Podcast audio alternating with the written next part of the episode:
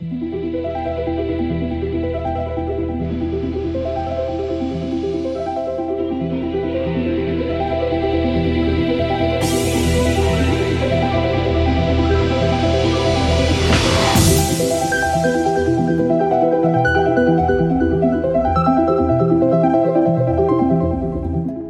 эфире передача «Ноев ковчег». Автор и ведущая Лидия Чера.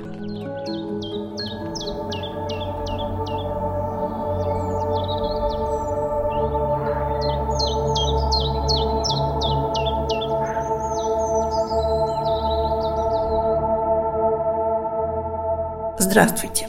Скалы Венсимью – самая внушительная и живописная группа скал из песчаника на Вицемском взморье. Это крутой берег высотой до 6 метров, где на протяжении нескольких сотен метров простираются скалы из красного песчаника с мелкими пещерками, нишами, гротами и другими причудливыми природными образованиями. Неподалеку находятся места, где Рижская киностудия снимала долгую дорогу в дюнах и семью зитеров. С этим краем недавно знакомились многочисленные экскурсанты. Накануне похода и состоялась наша беседа. Я думаю, что все любители природы хоть один раз были на побережье Вельземью Клинц, так называется, это побережье моря, недалеко от Салацгривы, в заповеднике Северной Видземе. В нашей программе принимает участие эксперт управления охраны природы, руководитель общества Геопарк Северный Видземе Дайнис Озолс. Вы ведете экскурсию, поход. С чего вы начинаете? Да, сначала надо сказать, что это посвящается месту геологии Латвии, который эм, представляется каждый год, это другое место, интересное чем-то от э, в смысле геологии. Геология – это наука, которая изучает Землю, изучает рельеф и так далее. И вот э, в этом году этим местом, местом геологии 2019 года стало Видземское море. Этот участок, довольно длинный участок, где-то 15 километров, где есть эти крутые обрывы, морские обрывы. Это что, красный известняк? Это Очень довольно, красные. довольно разнообразные породы, но самые такие живописные – это девонские песчаники, не известняк, а песчаник. Это песок сцементированный, там э, железом и глиной сцементированный, такой довольно твердая порода, которая эти морские волны не так легко размывают.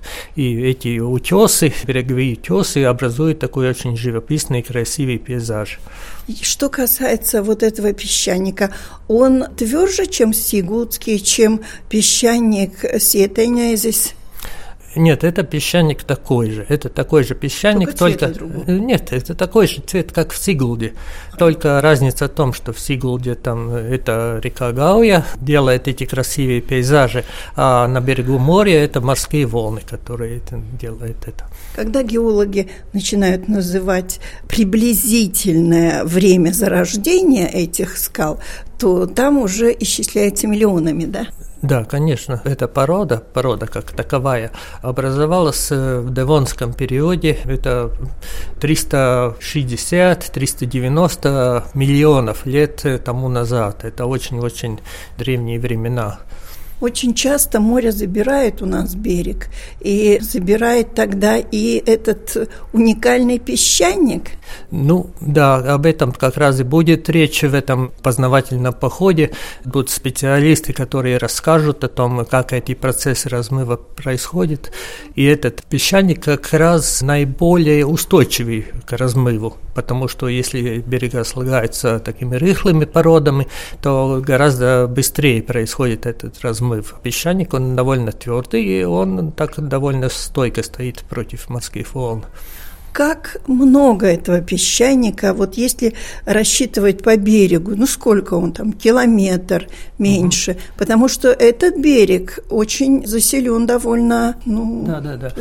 Это так. такие участки, как я уже говорил, это 15 километров общая длина это этих, длина. этих Береговая линия. Да, береговая. А Глубь. вдоль этих 15 километров такие песчаники, именно обрыв песчаника, именно песчаника, это где-то общей сложности где-то 2 километра приблизительно. Но они не все подряд, они такими участками.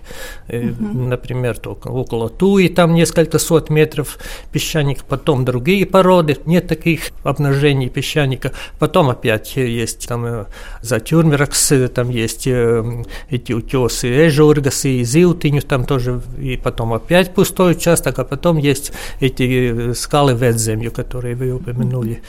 Не говоря о том, что это очень красиво, какое имеет это значение вот в научном мире?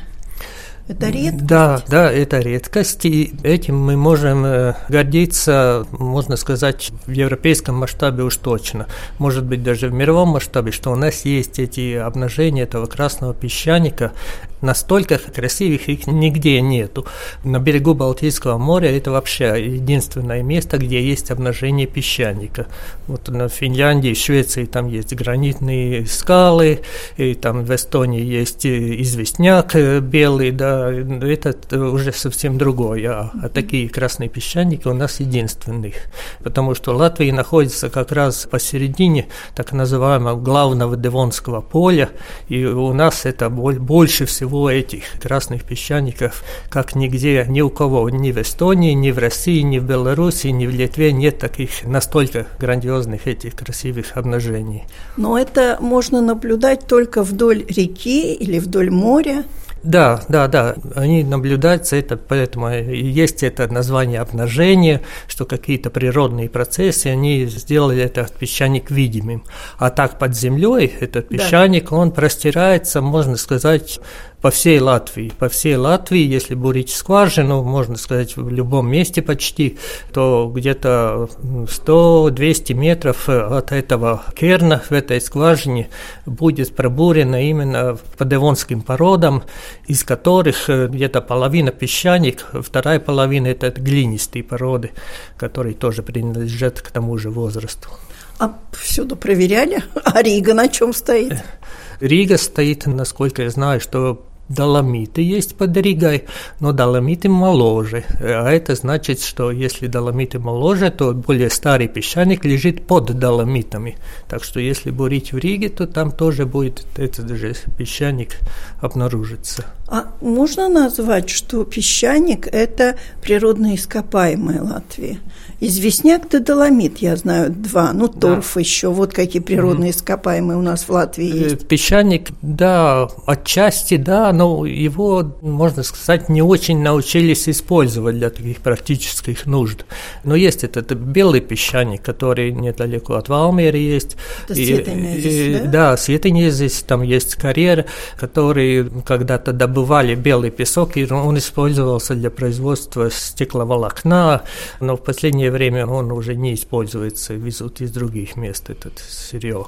В отдельных местах используется для строительства песчаник, но этот, который красный, он довольно ну, непрочный, его особенно не используют для строительства, поэтому он такой еще... Просто для красоты. Для красоты да. и для науки. Он потом как раз э, тоже будут специалисты по Девонскому периоду из университета, которые расскажут о том, о своих новых этих э, открытиях. Оказывается, что очень можно, многое можно узнать, исследуя этот песчаник. Какие там животные жили в то время. Это было побережье моря, там жили разные рыбы и рыбоподобные животные. И оказывается, это время были эти пайсумсы, багумсы, эти, ну... А, приливы и отливы. Приливы и отливы были в это время, да это тоже можно узнать, исследуя эти слои. Это ну, такие довольно ну, новые открытия. Раньше, раньше этого как-то еще не замечали. Это предположение или есть находки уже? Нет, это, это уже учу, ну, так ученые уже доказали это, да, есть, есть по, по этим по слоям, и, ну, можно об этом, это не предположить, это уже исследовано. Я имею в виду какой-нибудь э, отпечаток рыбы? Э, да, да, да, от рыб там находятся эти ну, эти панцири, это называется панцирные рыбы, у них была такая твердая оболочка, это эти кусочки от этой оболочки находятся, и зубы от этих древних рыб находятся. Это уже давно известно. А то, что были эти приливы, отливы, это уже это, ну, такие недавние исследования подтвердили. Но в этой экскурсии, в этом походе вы будете рассказывать о том, что было миллион лет назад? Э, да, о том, что было этих 300, э, 390 миллионов лет назад, о том, и, и также о том, что какие сейчас современные морские процессы на берегу. Какие? Кроме э, того, что размывается э, наш берег. Э, ну, размывается и, и Одновременно и происходит движение этих наносов вдоль побережья. Э, эти наносы движутся, тогда они встречают, там, например, э, эти порты, э, там, там эти наносы останавливаются, и за портами уже образуется дефицит этих наносов, наносов и это все, все влияет на это побережье. Это тоже, тоже будут, будет, будут специалисты, которые это, этот, ну, освещ... будут освещать в этом походе. Ну, в этот раз, как, как, как никогда, много будет разных э, геологов, которые каждый по своей сфере расскажут. Да. А вот мне интересно, я совсем недавно была на Колке, где э, встречается Балтийское море с Рижским заливом. Вот эта э, линия, которая наносная, где они встречаются, это шестикилометровая, которая ведет прямо к маяку, она меняет свое ну, направление? Нет, но она все время стабильна или она все время меняется? Э, меняется, и как раз это, это и есть это влияние портов.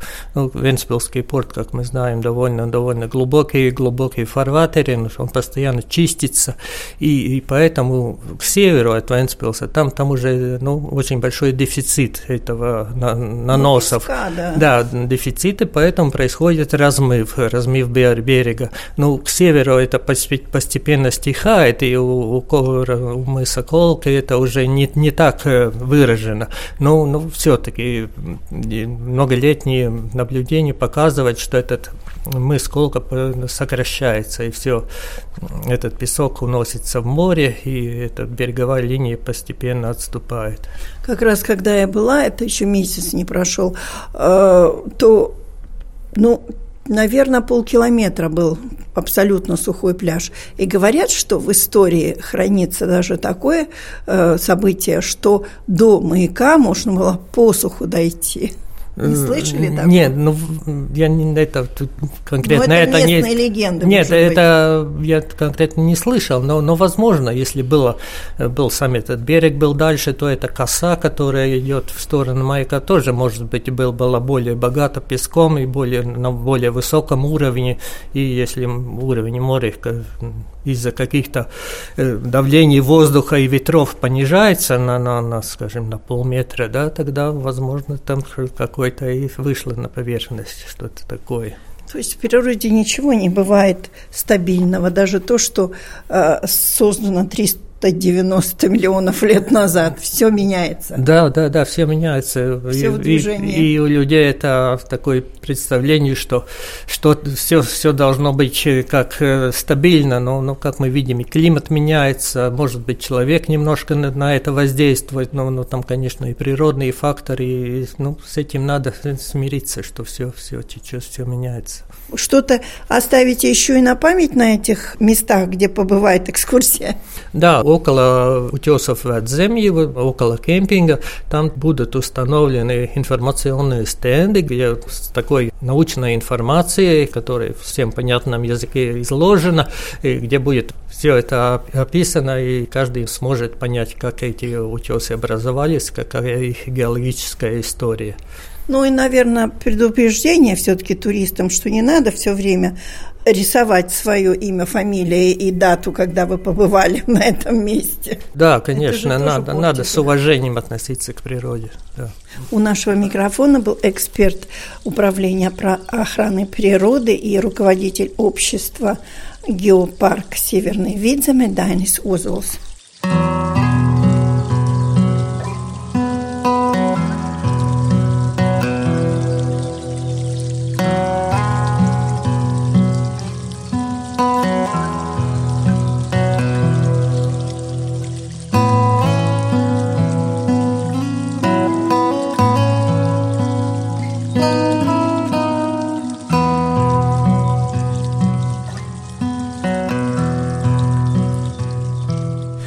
Продолжаем нашу программу. В районе Страупа есть карстовые пещеры. И сколько бы ни было проявлений карстовых форм, они все необычны и интересны. Карстовые пещеры образуются, когда близко к земной поверхности залегают легко растворимые горные породы, такие как известняк, мел, гипс, каменная соль. А реки и ручьи, растворяя горные породы, исчезают с поверхности и устремляются вглубь земных недр. Растворение пород приводит к образованию карстовых форм рельефа – пещер, пропастей, шахт, воронок, иногда заполненных водой. Условиями образования карстовых пещер является наличие легко растворимых горных пород, достаточное количество водных осадков и удачная форма рельефа. Самая глубокая карстовая пещера мира, по крайней мере известная, Крубера Воронья в Абхазии. Самая длинная пещера Мамонтова Флинтрич расположена в американском штате Кентукки. Под влиянием карста происходит немало удивительных явлений. Пропадают, в буквальном смысле проваливаются под землю реки, ручьи, озера – Некоторые реки внезапно как бы выныривают на поверхность. На морском дне из карстовых полостей изливаются пресные воды. Предполагают, что некоторые легенды о внезапно исчезающих городах, ну, скажем, о невидимом граде Китише, возникли под впечатлением карстовых провалов – в которые обрушивались строения. Подобные явления нередки в районах, где развит карст. Приглашаем вас в район Страупе. Ходить одним по этим местам небезопасно, поэтому нас сопровождал гид Юта Муцане от крестьянского хозяйства Вейни. Потом послушайте наш разговор во время исследования пещер, а сейчас перевод – Процесс карста в нашем случае не быстрый.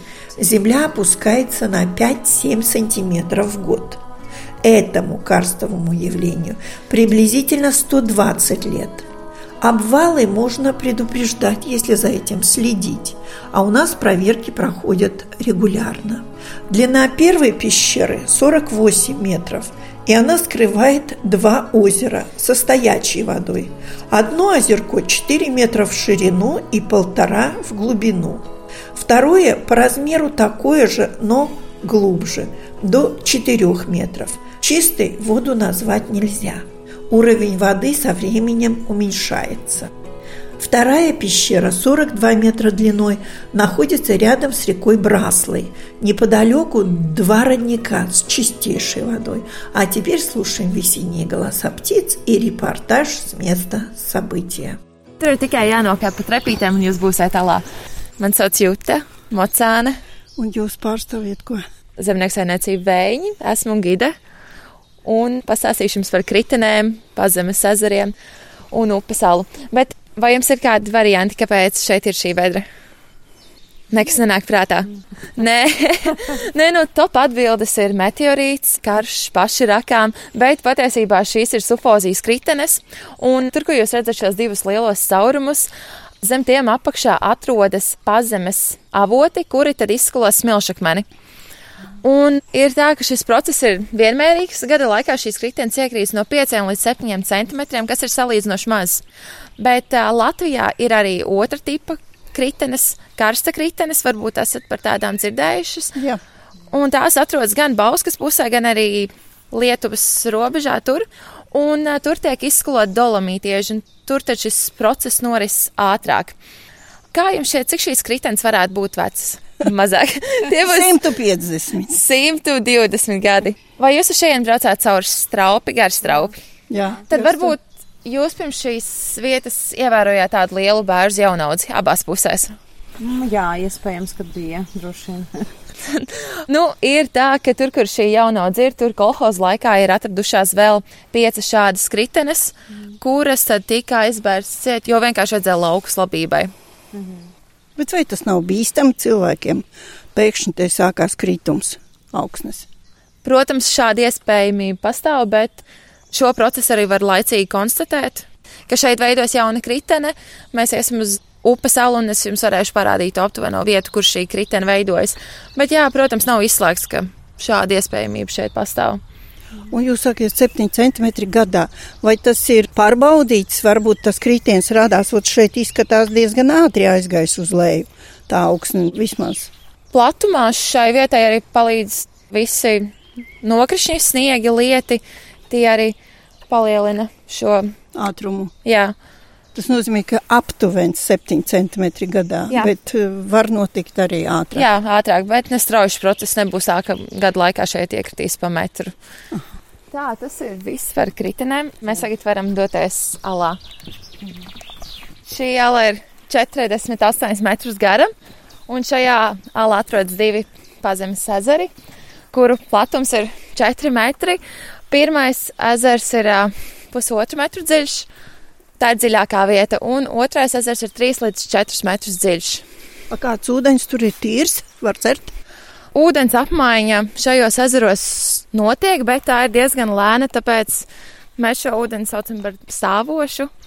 Jebkurš stāvošs ūdens nevar būt tīrs. Ja? Jā, Bet mainās ar laiku, ar gadiem mainās tie lielumi. Jā. ir tā, ka alas platumi vairs nemainās, jo šie tekošie avoti vairs nav tik spēcīgi.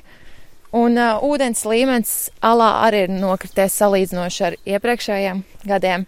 Jā.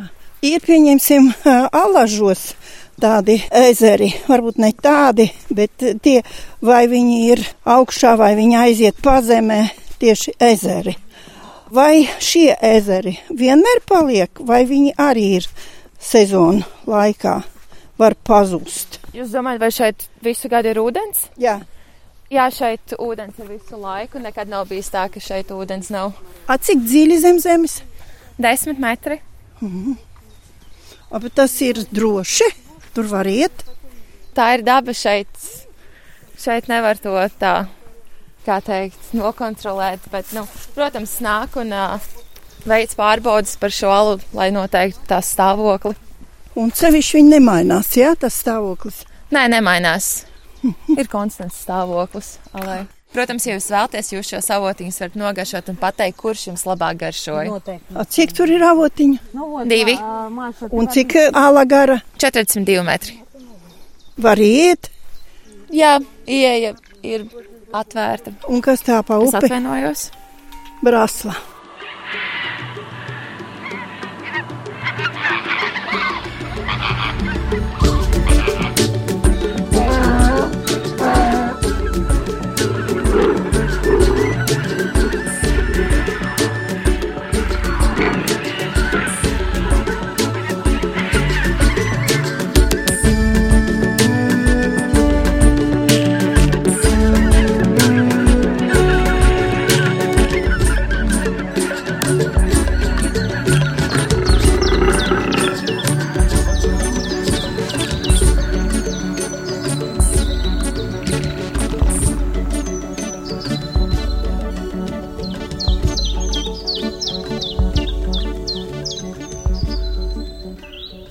На 23 пляжах устанавливается синий флаг.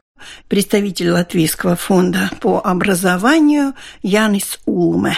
Время синих флагов. Я знаю, что вы и возглавляете комиссию, которая Uh, да, и синие флаги у нас будут в этой сезоне. У нас 23 синего флага, 21 в пляжной и 2 для яхтовых портах.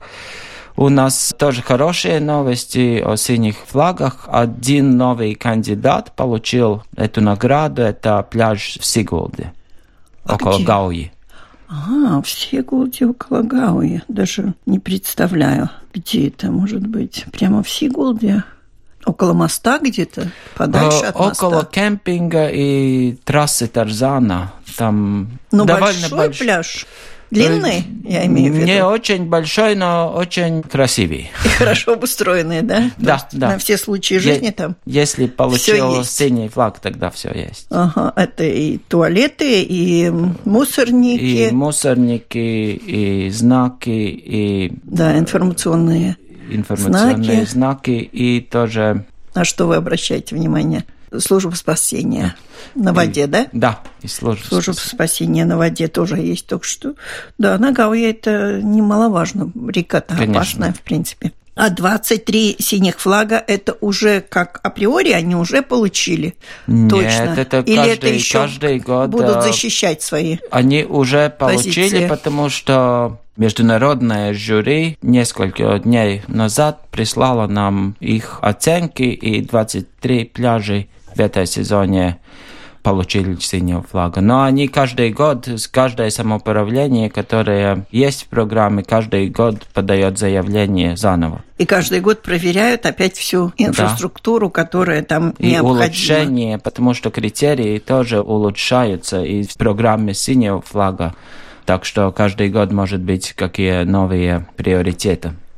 В этом году что приоритетом является? В этом году начинаем работу и в Латвии в связи тем же мусором. Мы хотим в течение предыдущих трех сезон, три сезона достичь ситуацию, когда одноразовая пластмасса не используется в кафетериях, киосках поблизости пляжей синего флага. Подавали 23 претендента на синий флаг или их было больше? Подавали. Все 23, и все 23 А- а- получили. Один новый, он так очень скрупулезно рассматривается, но остальные были, которые уже получали синий флаг, им, э, если нет больших проблем, им не так уж трудно, если они заинтересованы продолжать. Ну да, привести в порядок пляж это немаловажно. Я забыла, качество воды имеет значение в получении синего флага? Да, это квалификационные критерии. Это один из самых важных. Если мы видим четыре такие большие группы критерий, тогда качество воды должна не только соответствовать стандартам и нормам Европейского Союза, но пляж должен получать самую-самую высшую оценку по качеству воды в долгосрочной категоризации по последним четырем сезонам. Да. Меня всегда интересовала такая вещь. Вот в Юрмала более всего посещаемые пляжи есть в Майоре, есть в Лелупе. Иногда думаю, ну как может быть на этом участке вода грязная, а чуть пару станций вперед вода уже разрешается для купания и все это. Как-то странно. Бывает так? Бывает, э, особенно в течение такой пика сезона, бывает, что микробиологическое загрязнение как-то сконцентрируется на Локально, каких-то да? локально. И тогда может быть даже расстояние 500 метров от самой лучшей до самой худшей на несколько часов или на несколько дней. Как эксперта хотелось бы спросить. Вчера была в Саукрасте. Прекрасная погода, около 500 лебедей, красота не... и пена.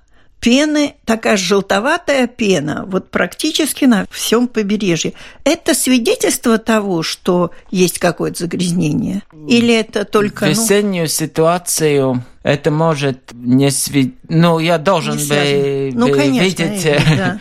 но есть такая ситуация, которую я даже не смогу. Э, Подтекшни. это пыльца, пыльца Да, деревьев, когда может пе- быть, да? Да, Пильцā, Она tad- может создавать Она пену. может потом, es izskaidrošu latviski, iepūst šos putekšņus jūrā, viņi noklāja to ūdens virs, un tad viņi skalojas krastā un kuļās tā kā ziepes. То есть это пыльца, как Это вы может объяснили это- по-латышски, э, пыльца, которая лежит на поверхности, но благодаря небольшим волнам она приближается к берегу и сворачивается как в пену, да? То Да, есть пыльца да, это может, может. создавать Это эту. так. Это не обязательно, что это кто-то выпускает много своей ванны с шампуней Да, и да, со будем надеяться, с что шампунью, это да. так. Ну да, будем надеяться, что это так. Потому что, ну, как-то не хотелось бы, чтобы так много лебедей оказалось в такой грязной воде. Я все спросила.